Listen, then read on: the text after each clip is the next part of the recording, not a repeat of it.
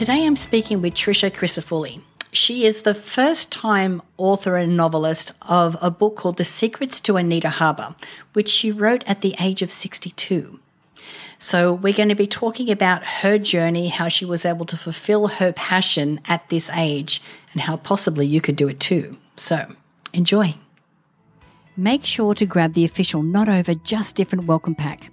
It's filled with some of the best tools for inspiring your best life, all absolutely free. Just go to notoverjustdifferent.com forward slash welcome gift to download yours now. Hi, I'm Natalie Ledwell, and welcome to Not Over Just Different, a podcast for women of a respectable age facing life's next new chapter.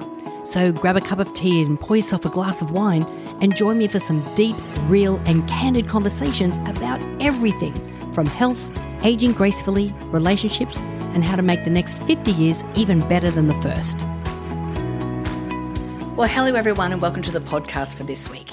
This week, we have an inspiration. My special guest is Tricia Crisafulli. Hi, Trisha. How are you, darling? I'm very well. Thank you so much for having me on today. Um, so, Tricia, at uh, are we allowed to say your age? Are we allowed to go? Oh, there? why not? Let's oh, just go for it. We're okay. not what we hide becomes a negative. So right. let's make it a positive. so, at the age of sixty-two, uh, has written her first novel.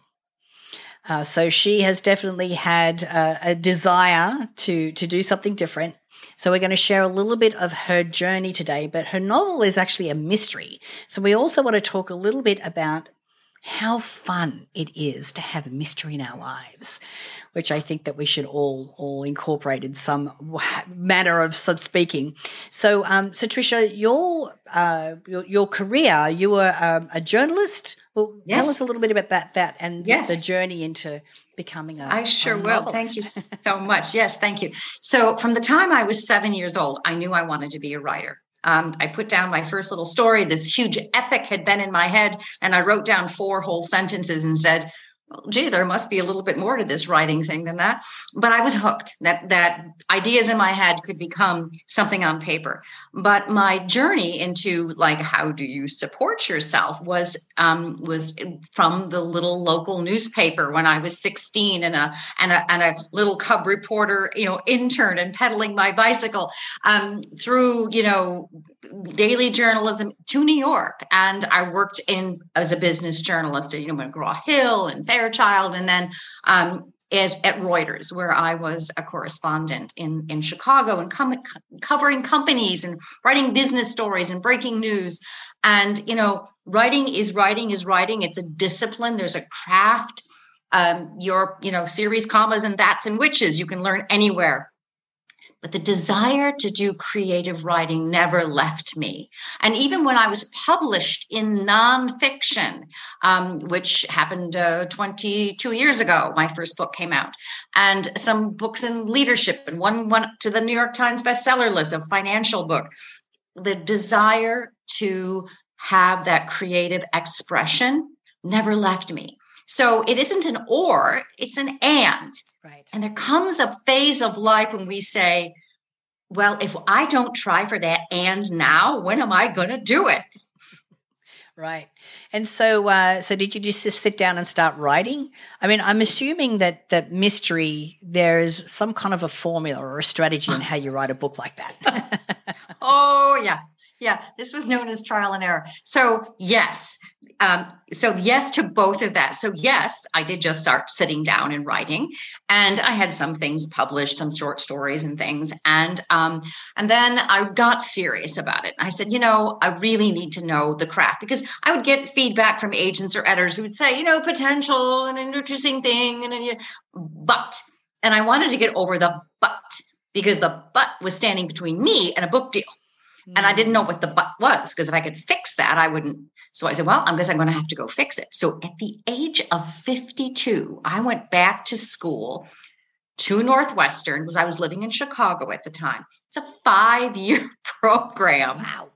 Yeah.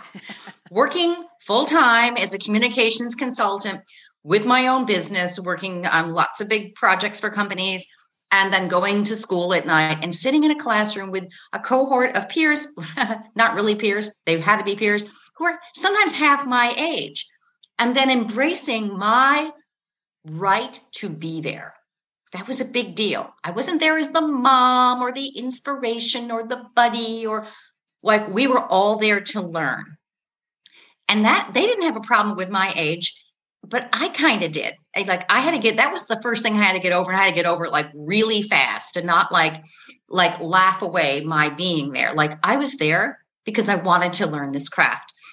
then I wrote what everyone else wrote, which was a literary novel, right? right. And then a very, uh, very astute person took a look at my manuscript and said, "Do you know what you have here?" I said, "Yes, it's a contemporary women's fiction." And they said, "No, you actually wrote a mystery." oh, with just a little bit of rewrite. Um, and then I completely embraced the rules of the road on mystery, which was so transformative for my writing because I like to write about small town and quirky characters. And I created a place called Oneida Harbor. And the first book is The Secrets of Oneida Harbor and what that meant. And it was based on my hometown.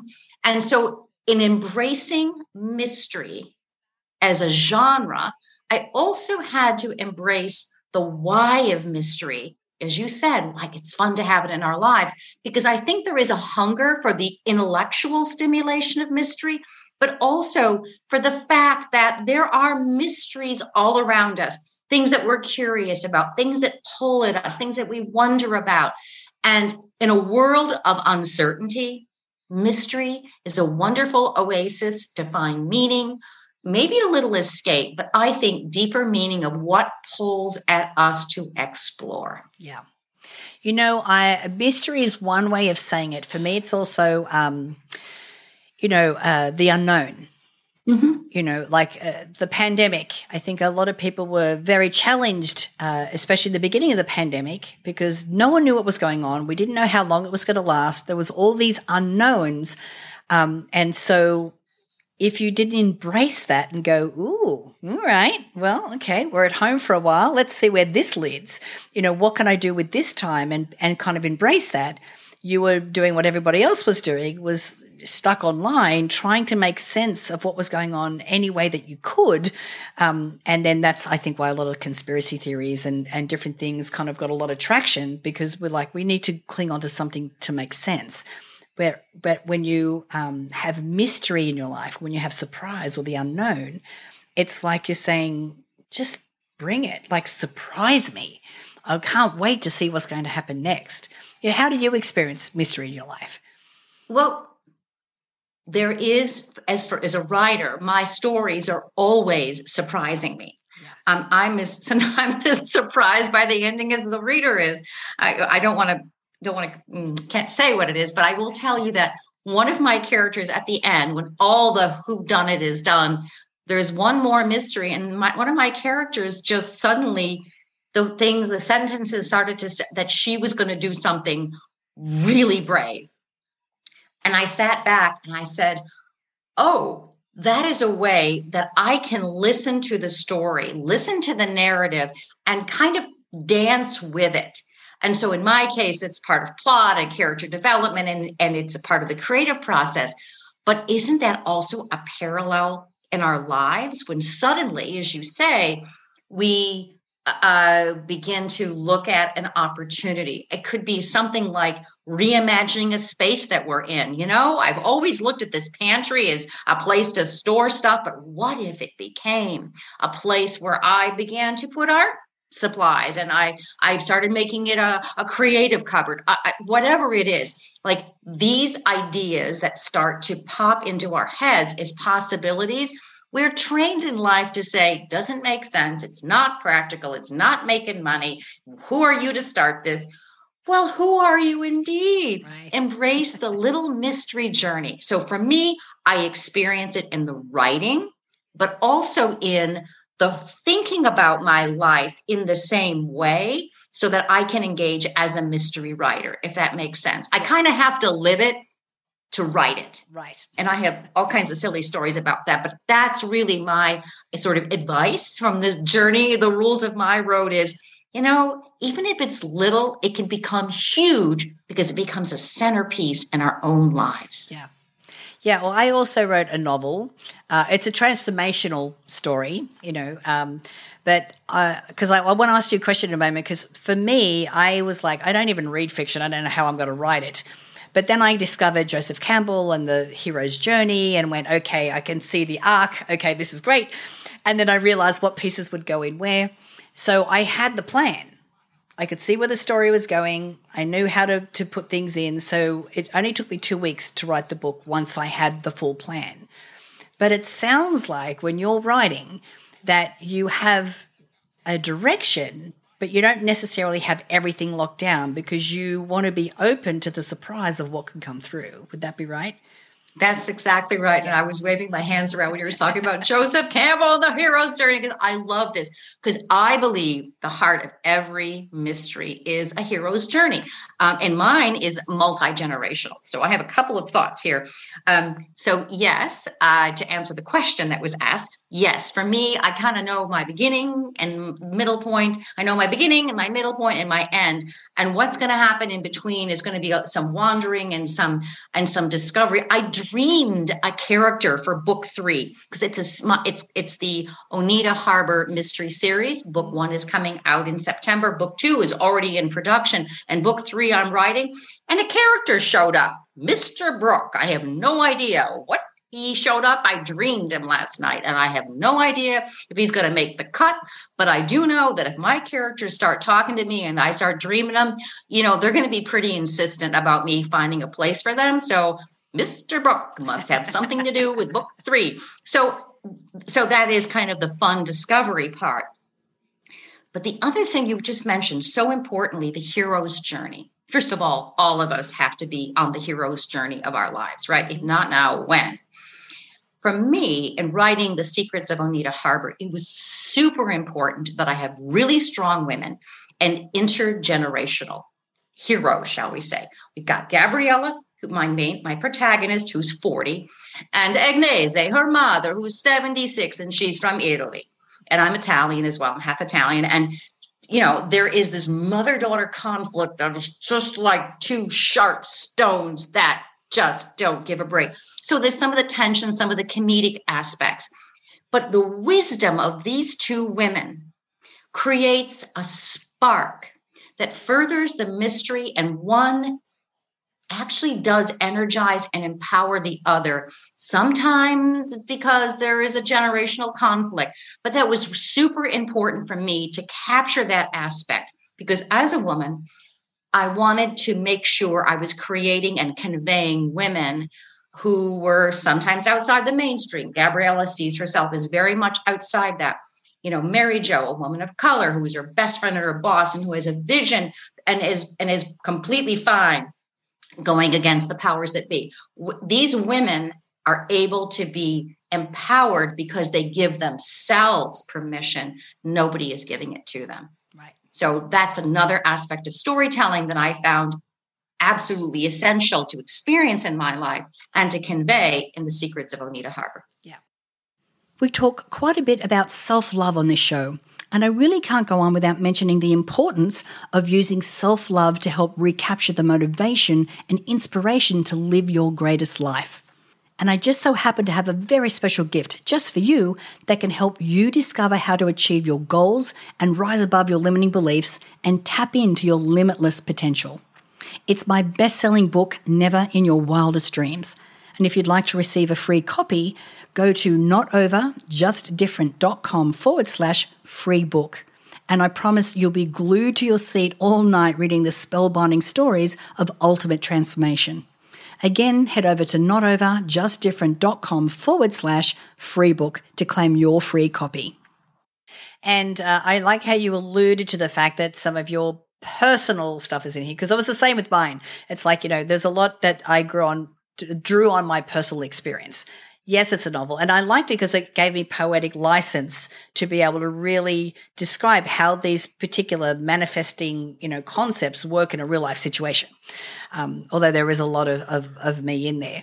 So, um, I, I suppose my, my next question is like, how, what did you have to overcome, like mindset wise? to be able to to sit in this because you know writing a book i'm sure it took a while to do that And it's not like you go in and go, okay, I can do this at the beginning, but surely you have doubts and things that creep up as you oh. as you're oh. going through the process. Oh. so many. Which one would you like to talk about? I mean, there's rejection, there's misdirection, and then there's this thing, all this stuff because publishing is you know is a big funnel. Like all this stuff comes at the top and then you get and then uh, you know something drips out at the end. And, and at a big shout out thank you to my dear publisher woodhall press. I love you. Um, but in between from the idea to you know the the deal um, so there was you know the, the, it's hard. It's it's tough and it's i had to rewrite but the biggest obstacles no surprise are within First of all, I have this work ethic that just says, well, you know, instead of writing that novel, you know, you could be doing more work and making more money and doing more stuff, more, and more, and more, and more, and more. And so I would write in my free time. And um, and you know, when you own your own business, there's never a free time. There's right. always another project. So finally, I said, well, this isn't going to work. So I began to schedule it the way I did my client projects. Mm-hmm. You know, I hired me to do this. Like I had to break this mindset of this is a hobby. It's like, no, this is a passion. This is an expression. This is part of being, for me, a communicator and a storyteller. It is completely aligned with my whole purpose in the world. It's number one. But number two, I have this self critic who's been hanging around for 62 years, and she's snarky and she knows where to get me. You know, she just knows where to get me. Well, that didn't work too well. And she always has this gravelly voice. I don't know where she comes from. Finally, I had to make peace with her because I couldn't, I tried through much therapy and coaching to get her to shut up. And since my inner critic was never going to shut up, I was like, okay, I'm going to listen to you, but for any good advice you have, and I'm going to tune out the rest. So that became a process. So, like, whatever the theme was of the inner critic, I began to say, well, oh, this is communicating a concern I have about uh, marketing or being more on social media or reading through it one more time or finding another expert. So when I parsed through the criticism to find the nugget of truth that maybe was meant to protect me, it completely changed that panic I mean, it, I wish I could d- convey this wisdom to myself in some other, more healthy form. But for now, this is the middle of the road. Because I think as women, we have these voices that have told us blah, blah, blah, blah, blah. Can't tune them out, parse through it. Is there any wisdom? And then chuck the rest away. Yeah.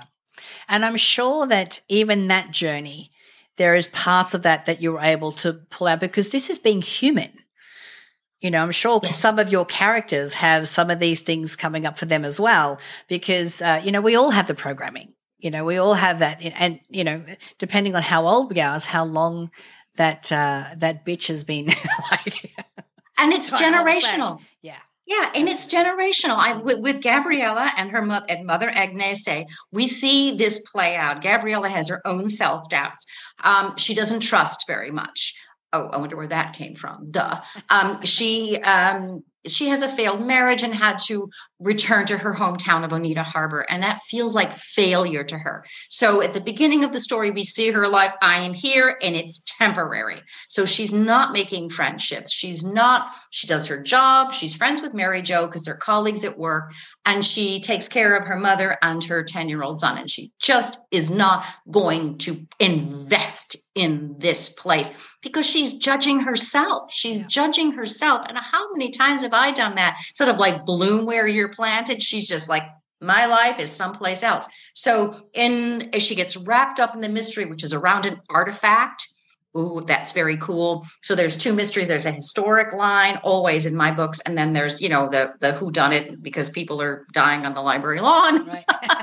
um, as Gabrielle is caught between these two things, her authentic authenticator background and being a community member she's balancing the intellectual and the emotional you know the the thought and the heart she's going between those two places to find where she belongs that's been my journey the whole life hmm. so I gave that to her, and I have a feeling it will resonate with a lot of readers. Absolutely. Well, that's the thing. I mean, that's the journey from a lot of us. Um, and I love that, you know, we can read something like this that's entertaining um, that is a little bit of an escape, um, but something that we can really identify ourselves in as well. I mean, I think that's what what makes all uh, you know the novels like this you know so successful. Uh, which I know yours will be as well. oh, I love that thought. Put that out there. it's done, darling. It's done. it's done. Done deal. So, uh, so how did the people around you respond when you went, okay, I'm going to go back to college for five years and I'm going to write a novel? Like, uh, was there like reactions of the people around you? How did you handle that? Well, you know, my husband, who, um, Joe, big shout out to Joe, um, said, Well, of course you're going to do this. Go for it. My son, Pat, was in college himself, undergraduate. And so I was teasing at first, oh, we're both at college at the same time. And I got accepted at Northwestern. And I had to go buy a parking pass, or I thought I did. It turns out parking is free after hours because um, it's night classes. And I sat down and I started to cry over my parking pass. And my son, who's like, was the time was like 19, said, Mom, or 20, Mom, like, why are you crying? I'm like, because I'm scared to go back to school. I came out in the parking pass. And he looked at me and he said, You know, I don't know, mom. I think you're like a really brave person, and it's okay to be scared. And I don't think this is about the parking pass, but if you want me to go with you, I'll get help you get your parking pass. and I always felt like that was um, such wonderful, tangible support. You know, there were people who sort of like, oh, what, really? At your age? Mm-hmm. And and then, you know, I'm sure it was well intended, but people would say, I would never do that. I can't imagine going back. Why would you want to do that? Because they thought that maybe it was, let me, I don't know whether one upmanship or it was whatever.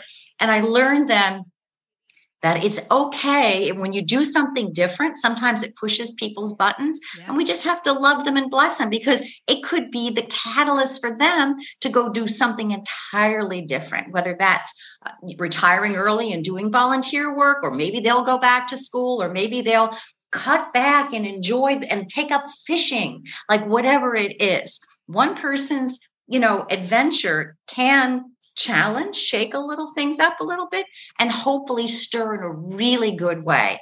But somebody else wants to try. Absolutely, and I, I, and I think that's important for anyone who's listening to the podcast because it doesn't. You, your thing might not necessarily be writing a novel, it could be you know some kind of a you know a cause or, or you know a, a, business or something that you love that you really want to step into that people around you are going i don't know about that because they are number one they either get challenged because they think well maybe i should be doing this myself but i'm not.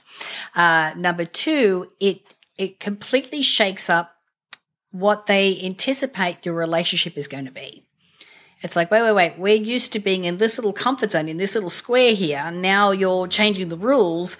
What does that mean for me? This is making me feel uncomfortable. Um, and so, like you said, we just have to love them through that because, you know, we, we can't allow that to be an excuse or a reason to not follow our desires and follow our dreams and do what it is that we want. I mean, maybe it's just you want to travel or do whatever, but you know, especially you know when we uh, we've talked about this a lot at this time of our lives, we have our health, you know, we've got all this life experience. We are in the best time of our lives to be able to go, well, what do I want to do now? And again, embracing the mystery of what they could possibly be. Exactly right. Yeah. And to let the let it unfold mm-hmm. because for me, you know, as again, I had to learn this genre to produce this novel, which once I did it, it, it popped. So it was obviously meant to be. But then there was fun along the way. I, I, had to do research to create this artifact. This artifact is um, a medieval artifact, a, a, little cross that's that somebody has tampered with. They put something old on something not so old and kind of ruined it. Okay, it's a little ruined treasure. I'll leave it at that. Um, but I had to figure out what it looked like, right? And uh, well, it's gold with jewels. No, that's a cliche. And, and you found out that jewels weren't faceted till the 1600s, and this is 1400s. Like I really had to get into this, and I went to every museum, and I would always drag my husband like, "We've got to go to the mu- the medieval exhibits and look at this stuff." And he'd say, "I know, I have it here on the map." Everywhere we went, never found what I wanted. Never found what I wanted. And I was on a business trip to New York and I dropped my glove in the entrance, the lobby of the Morgan Library. And was I stooped to pick up my glove because I was actually leaving, having looked at a Emily Dickinson poetry uh, exhibit. I saw an example of something that's called basse-taille enameling, which I'd never heard of that, but it's carved precious metal with layers of translucent colored enamel over it. And it started in the Middle Ages in Italy, which is where my artifact comes from. And I stood there with my mouth open and taking pictures with my little iPhone, going, OMG, this is the thing. Like that mystery, that discovery, because I dropped my glove. Like those moments are so joyful. Like they exist separate even from the outcome and that's what i'm saying like like this is the time of our lives if it's gardening or if it's singing or if it's volunteering or traveling or cycling or whatever there'll be these little moments of happenstance and kismet when you say I was just thinking about trying thus and such. And I stood behind somebody in line at the dry cleaner who had a t shirt that said this. Because when we're open, the little signs and the little information starts to pop and percolate. And we, of course, have changed our lens to bring that information in. That's embracing and living the mystery. And what a perfect way to uh, finalize the, uh, the, the podcast. So, um, so the, the, the name of the book is "The Secrets of Oneida Harbor." Uh, we'll be able to get it on Amazon, and I'm sure book bookstores everywhere. Bookstores everywhere. it's everywhere. The Secrets of Oneida Harbor, the uh, uh, the first and the Oneida Harbor Mystery Series. Yeah. And so, so, do you have a website or something as well, Trisha, that people can reach out to you?